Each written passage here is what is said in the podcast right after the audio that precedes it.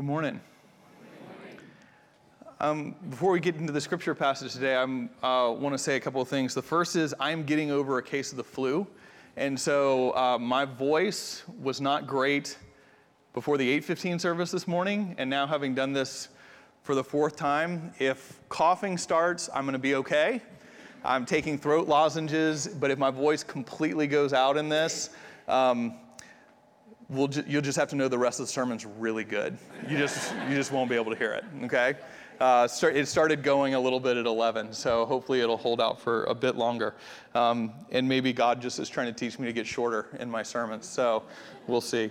The second thing that I want to say is to give a word of thanks to you, to this congregation, and to the leadership of this church, uh, because my family and I were given a great gift uh, for this holiday season. It's a gift that most pastors uh, don't ever get.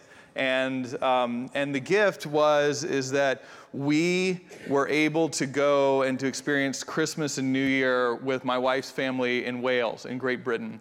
Uh, I have the kind of job that uh, going somewhere for Christmas doesn't work, and you don't want it to work. Like Christmas Eve, I can't tell you, and I mean this in all genuine seriousness, I miss so much being here for Christmas Eve. That is one of the high points of the year for me. But one of the dreams that Beth and I have had is that to have one Christmas where our kids, where we got to go and to experience a Christmas with her family in Wales in Great Britain. They've never done that before. Uh, and we got to do that this past year. And when we took the idea to the leadership of the church, um, uh, they enthusiastically supported and, and, and, and, said, We want you to go. We want you to go and do that. And as people in the, in the congregation found out, you all were so gracious in that. Uh, it was a gift. It was a gift for my girls who are 13 and 11 to go and have a Christmas with their grandparents in Wales uh, and with their aunt in Wales, Beth's sister. Um, and so that was very special. But what was unexpectedly special about it was that that my girls got to experience the traditions Beth grew up with uh, in a very personal way. Uh, and I think that this is true in anyone's life. This is definitely true in our life, but it's true in everybody's life. There are certain moments when you have to make decisions, and you know that they're monumental decisions right? Like, where am I going to go to school? Or what job do I want to accept? Or should I say yes to marrying this person or not? You all have had these, you will have them in life. And there are moments when you realize it's like, man, my life is turning on this decision. Well, we had to make one of those early on in our marriage because Beth is from Great Britain and I'm from the States and we met and we got married when we were living in Japan is, you know, like what continent do we want to live on? That was like a, that was decision number one that we had to make. And we felt led to come and to study and to be here in the States. And God has blessed us in so many ways. Uh, it's been wonderful, and we are grateful for that. But you don't realize sometimes the ripple effects of those decisions. And part of the ripple effects of that decision is that our children really don't understand a lot about the world their mother grew up in as a coal miner's daughter in a small town in Wales. I mean, Beth didn't own a, uh, her family didn't own a car until she was 14 because you just walk everywhere in this little village. Um, and it's just so different. And so when we go and visit, we normally go visit over the summer, which is sort of a downtime. This is the first time ever our kids got to go into a time and step into the times that Beth could look at them and say, This is what I did as a little girl. And now you're getting to experience that too. And that was so cool for me to get to be a part of that and to watch that. I'm gonna tell you just one quick example of that because it was really, I thought it was really special. Um, we didn't go we didn't have a christmas eve service like you have here in the states. Um, we, we had a christmas morning service. That's where we went. And it's in this little village and beth lives her family lives in the same little house that she grew up in the village is like two streets big, and so there's one little chapel, and that's where everybody goes. And so on Christmas morning, we walked to chapel, and because our family was there from Texas, the attendance like tripled in size. We had like eight, there were seriously, there were 18 people in the worship services, and they started apologizing because they ran out of hymnals. Like, we weren't expecting this many people. Because it's just this little village, and we walked in. Well, as we're walking down the street to go, there's this older um, woman, just kind of very dressed and, and dignified and, and, and lovely, and she got so excited when she saw us, and Beth said, Oh, it's Phyllis. Turns out Phyllis is a woman who's now in her 80s who was Beth's Sunday school teacher when Beth was a little girl. And Phyllis got to meet our kids and got to stand next to us in worship and got to hear about Beth now working in a church in America and what the, it was like. And she started telling the girls stories about Beth and Christmas pageants when Beth was a little girl. And it was like so cool for our children to get to be a part of that.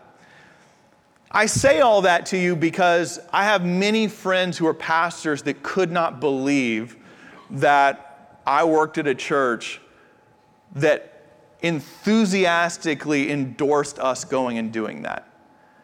Because they're like, man, my church would never think about letting us leave for Christmas Eve.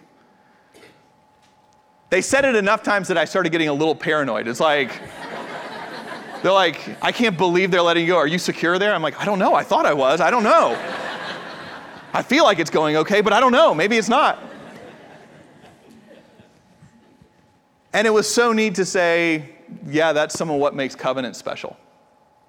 That you guys are the kind of place that the enthusiasm, the leadership of this church showed. And I'm grateful to John and Jill and the rest of the staff who worked really, really hard to cover the holidays. Um, so I just wanted to start by saying thank you from the bottom of my heart. Thank you for being the kind of place that celebrated us going and having the Christmas we did. So thank you very much. All right. Um, the first scripture passage that we're going to look at today really is taking us into the start of this year.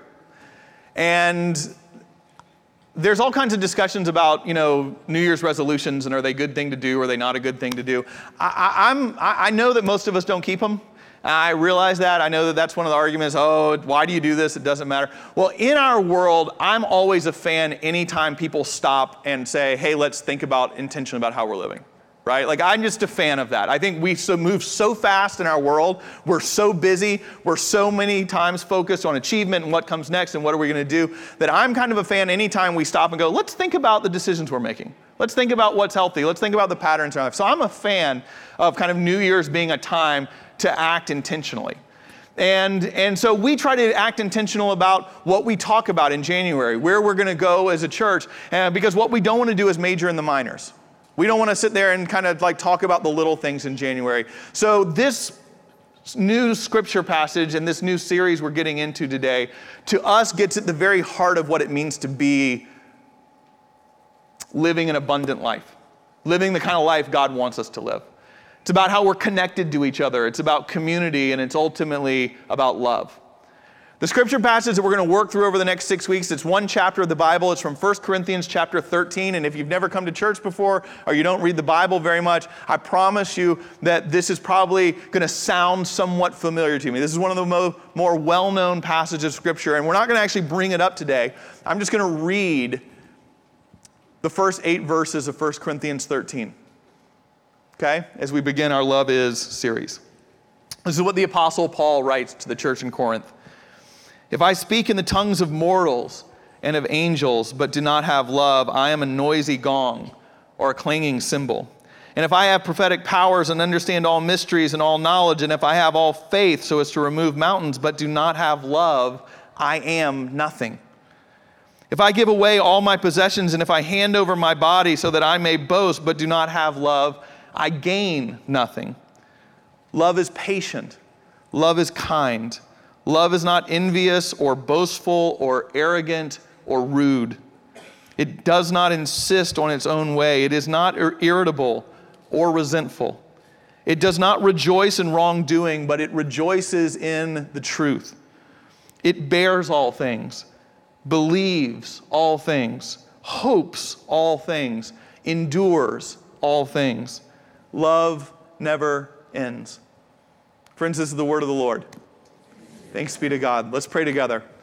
Lord, as we start this new year, we pray that you would help us to be people who understand your call to the basic principle of love, and that we would mine the depths of what it means to be people who receive and give love so that all might flourish. We pray for your leading and guiding for us all this day and over the course of this series. We pray in Christ's name. Amen. So, in the first three verses, we see here that Paul um, immediately begins by saying that if we don't have love in our lives, that we're missing the whole point of why we're here. And I think it's interesting that the, the most likely where you've heard that passage before has been associated with weddings. I think the Apostle Paul would find that fascinating. Because I think he'd sit there and go, well, yeah, I mean, I guess you could work at a wedding, but it, it applies to friendships just as much as marriages. It applies to how you're to be in, a, in your neighborhood just as much as each other. It applies to how you're supposed to interact with your children or to interact with your parents. It applies to all relationships. All relationships that we are called to have are meant to be founded upon the principle of love. So, sure, read it at a wedding, but why does it get limited to that? He didn't write it for married couples. This isn't a this isn't a series for if you're married or if you're single. It's not a series for whether you're an extrovert or an introvert. It's not a series for for um, one certain age and stage of life. What Paul's writing about here is saying that being involved in relationships that are built upon the principles of love is what life is about. Jesus says the same thing in the Gospels. When he's asked a question by an attorney, What is the most important commandment, Lord? Jesus had over 600 laws to choose from, 600 commandments from the Old Testament that he could pick from to say what's most important. And Jesus says the most important thing is to love. To love the Lord your God with your heart, soul, mind, and strength, and to love your neighbor as yourself. And Jesus says the same as Paul. If you're not doing that, it doesn't matter what other rules you're following, you're missing the entire point of why you're here. And this isn't just the Bible. Science, psychology teaches us the exact same things. It tells us that if we're not in webs of intimate relationships and meaning, that we are going to suffer. It tells us that, that, if you take a child, for example, a small child, and if that child is not raised in an environment where they know that they are loved and accepted, that it has scars that will stay with them for the rest of their life. It's that essential to our well being as human beings that we know that we are loved and that we are part of communities where we receive and where we give love.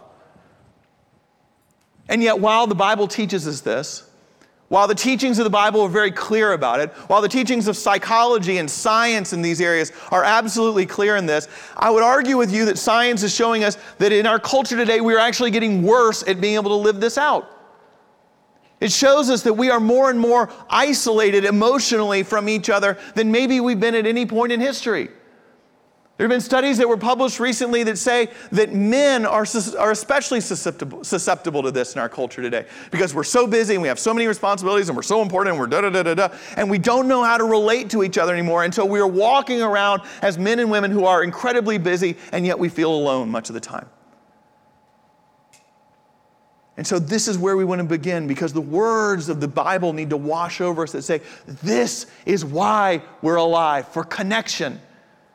You were made for connection with other people, and without it, your heart will be restless no matter what else you have or achieve or do. Connections based on love. Now, all I want to do this morning is to try to define what it is we mean when we say that we are built for love and for connections and for community because English is a rather unsophisticated language when it comes to talking about love because we have a big umbrella that, that love can cover, right? And so I want to be really clear that, that when Paul writes here about love is patient, love is kind, he's speaking about a very specific kind of love. So we need to define it today, all right? In English, we, we can say love means many things. I'm going to give you an example. Here are two factually true statements based on love. Statement number one I love ice cream. I do. This is a true statement. I specifically mint chocolate chip ice cream. Mint chocolate chip ice cream is part of the proof for me that God exists in the world and loves us in creation, right? I love mint chocolate chip ice cream. It's a true statement. Statement number two God so loved the world that he sent his only son, not to condemn the world, but to save the world. Again, true statement built around the verb love, totally different meaning, right? Is it true that I love chocolate ice cream? Yes. Is that in any level comparable to the love that God has for you? Not at all, but it's the same word we use. Other languages and cultures looked at this and were like, maybe we should have different words for this. English, we're like, yeah, we're just calling it love. So we need to define what it is we're talking about. In the New Testament, in the Bible, the New Testament was actually written in, in ancient Greek. And in ancient Greek, there's three different words that we just look at and are like, yeah, we're going to call it love. Okay? Three different words. And Paul's only writing about one of them. Here's the first word in Greek. First word that we just translate as love. The first word is phileo. Phileo means brotherly love, sisterly love. It means familial love. And the Bible says this is a very real form of love. It's very important. City Philadelphia, the city of brotherly love. It's, a, it's two Greek words. And the prefix of that, phileo, means familial love, city of brotherly love. It's where it comes from. Very real kind of love, our connection with each other. The second word that we see in Greek that we just translate again as love is eros, which is pretty self explanatory what kind of love that we're talking about there. Song of Solomon, if you've read that in the Old Testament, eros love is what's going on. Romantic love, again, a very valid, very real form of love that the Bible talks about. We've made the mistake of thinking that it's most likely eros love that Paul's talking about when he, when he writes 1 Corinthians 13. That's why we read at weddings. Love is patient, love is kind. Look at this couple, they're in love. They'll always be patient and kind with each other because they're in love. And that's what it's about. Well, Paul would say, yes, these are both real kinds of love, phileo love, but phileo is not what he uses in the passage we just read. Eros, yes, that's real, but that's not the kind of love he's talking about here. The word in Greek that Paul is writing about in 1 Corinthians 13 is not phileo love, it's not eros love. The word is agape, agape love. And in the Bible, agape love is the purest form of love that exists.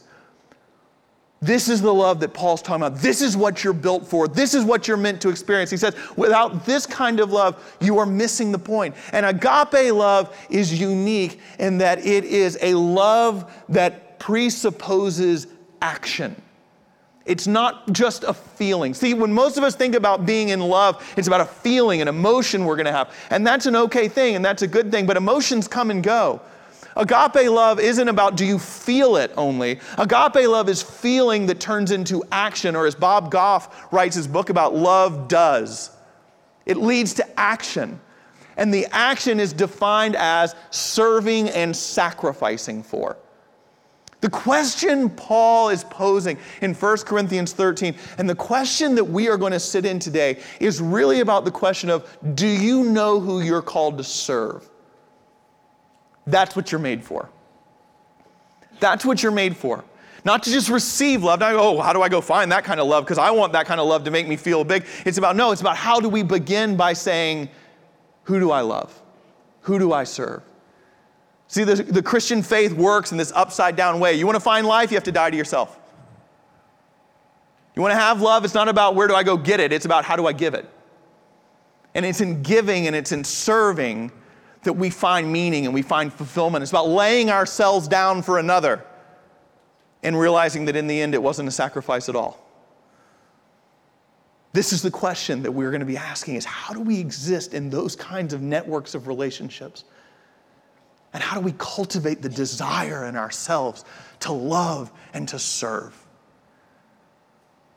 Friends, there's going to be opportunities to experience this and to explore this in different ways. I hope that you saw on the way in today, for example, that we're going to try to figure out again and again how do we do this better and better in small pockets of community. We have a large church with four different worship services, and sometimes it can be tempting to just be a part of a crowd. But the goal of community is not to just be part of a crowd, but to be a part of pockets of intimacy. And so, one of the things that I hope you saw on the way in is an opportunity to get involved with small groups.